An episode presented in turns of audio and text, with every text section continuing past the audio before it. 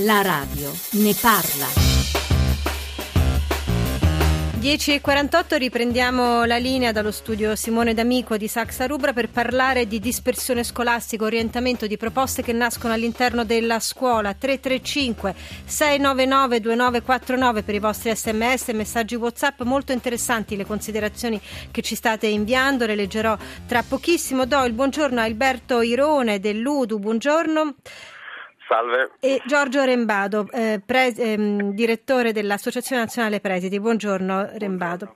Senta, intanto ci aiuta a mettere in, qua, in chiaro un attimo eh, la differenza, come dire, la, la, la, il significato no, di dispersione scolastica e orientamento, poiché è il nostro punto d'approdo oggi della, dis- della discussione, cioè quanto questi due eh, temi sono legati, ovvero sia se non si lavora contro la dispersione con l'orientamento no? non, non, si ottiene una lotta alla dispersione, credo. Spieghi lei però, Rembado. Sì, sì, eh, lei ha detto sinteticamente già tutto, nel senso che l'orientamento è lo strumento per evitare la dispersione la, la dico in modo opposto ma è coincidente nei contenuti. E la prova eh, naturalmente la abbiamo anche nel confronto internazionale. Sì. la, nei pa- paesi più virtuosi tra virgolette come normalmente li si chiama per altri motivi eh, in altri campi sono quelli che hanno la dispersione di gran lunga inferiore rispetto alla nostra. Quali sono a suo avviso i punti di forza della eh, scuola italiana? In conclusione della prima parte anche con il sottosegretario sottosegretario Donghia abbiamo provato ad accennare a una delle raccomandazioni che vengono dall'Ocse, da Parigi, ovvero sia l'Ocse dice per lottare contro la dispersione bisogna anche non bocciare i ragazzi almeno nel primo biennio. Su questo stanno arrivando messaggi interessanti, ad esempio c'è chi dice se non si boccia avremo diplomati e laureati sempre più ignoranti, allora ripartiamo dalla scuola elementare, se un bimbo non ha raggiunto gli obiettivi impegnarsi a farli recuperare da subito. Andrea Davarese ci dice sono un artigiano e insegno in una scuola professionale, secondo me la bocciatura invece è positiva al fine di migliorare la scuola in generale per il bene dei ragazzi. Quali sono, Rembado, i punti di forza della scuola italiana?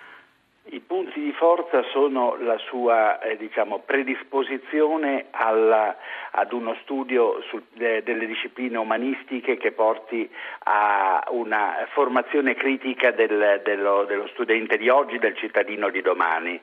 Eh, però questo stesso, che è eh, sicuramente il segnale più positivo della nostra scuola nel mondo, è anche un punto di debolezza. Eh, mi spiego meglio.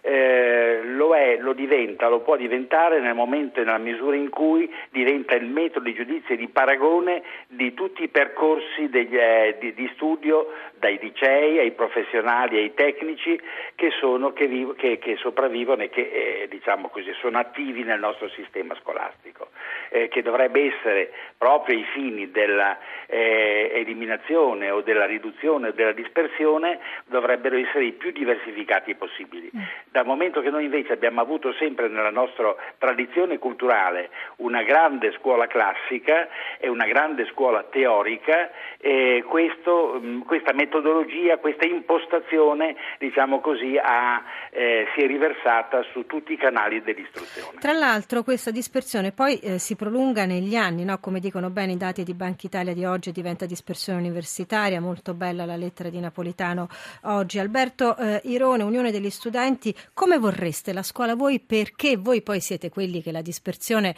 non solo la guardano da fuori, ma la vivono sulle loro spalle, cioè gli studenti stessi. Alberto Irone. Prima di tutto noi vorremmo una scuola che fosse realmente inclusiva e con inclusiva intendo tutti gli strumenti che le permettano di essere attrattiva verso gli studenti, che le permettano di eh, evitare appunto casi di dispersione. Questo si fa rimodulando parte della didattica attraverso il sapere e il saper fare, eh, ma non solo, ci vogliono anche degli interventi legislativi perché l'orientamento è sicuramente, è sicuramente un tassello importante, fondamentale, ma senza interventi legislativi e senza risorse che permettano alle scuole di essere inclusive, di avere laboratori all'avanguardia, di essere anche un, um, un punto d'incontro per una, comunità, per una comunità aperta alle città in cui gli istituti stessi sono presenti, non si va da nessuna parte. La dispersione scolastica è altissima in questo paese, pensiamo che eh, siamo lontanissimi dallo stare sotto il 10%. No, no, siamo al 17%, l'abbiamo detto, con punte di 25% siamo, in Sardegna. Appunto, siamo, mm. siamo, lontanissimi dallo stare sotto il 10%, che era quello che ci, che ci chiedeva eh, la strategia Europa 2020, cioè di arrivare sotto il 10% di dispersione scolastica. E eh, è una situazione che, che, va risolta perché queste sono persone che noi disperdiamo e eh, non troviamo più perché una volta espulse dai canali formativi non sono più rintracciabili, cioè non sono più eh, probabilmente nemmeno inseribili in un contesto lavorativo con una disoccupazione più alta, cioè sono proprio dei, eh, dei sommersi o delle persone, dei naufraghi, ecco, se dovessi trovare una definizione corretta. Il Ora, tema delle mobilità mobilitazione nella scuola in atto in questi giorni è come dire ineludibile. Sentiremo tra poco l'intervista con un ragazzo mh, fatta diciamo poco fa, eh, è uno dei ragazzi di una delle scuole occupate di Roma. Abbiamo chiesto non tanto sull'occupazione quanto che quali sono le idee che vengono dalle scuole. Perché parla di inclusione Irone? La scuola è dei ragazzi. Sì, la scuola è sicuramente dei ragazzi, ma appunto perché eh, è una scuola che eh, vissuta dai ragazzi più che realmente dagli studenti deve essere inclusiva. Con inclusiva intendo che deve essere dotata di tutti quegli strumenti che le permettano di essere realmente all'avanguardia da un lato e che le mm. permettano di mettere al centro lo studente. Sentiamo Tutto cosa ha detto Duccio a Maria Teresa Bisogno. Duccio, studio e lavoro come diritti sono al centro della vostra mobilitazione. Sul primo, cioè sul diritto allo studio, come vorreste incidere? Quali contributi pensate di poter dare? Il diritto allo studio pensiamo che sia un diritto inalienabile che devono avere tutte le persone fino ovviamente ai 16 e più anni. Pensiamo che la scuola debba essere gratuita in tutte le sue forme, essendo una scuola pubblica e che non possa basarsi tutta su un contributo volontario che diventa subito non più troppo troppo volontario e vorremmo che la scuola diventasse un luogo aperto e di aggregazione, quindi scuole aperte anche il pomeriggio, proposte nel POF dagli studenti e ci aspettiamo anche un momento di crescita che renda una persona uscita dalla scuola una persona a 360 gradi e non solo un semplice conoscitore delle nozioni. Ecco, ma cosa vi aspettate oltre a questo dalla scuola con la disoccupazione giovanile arrivata a superare il 43%? Forse volete essere formati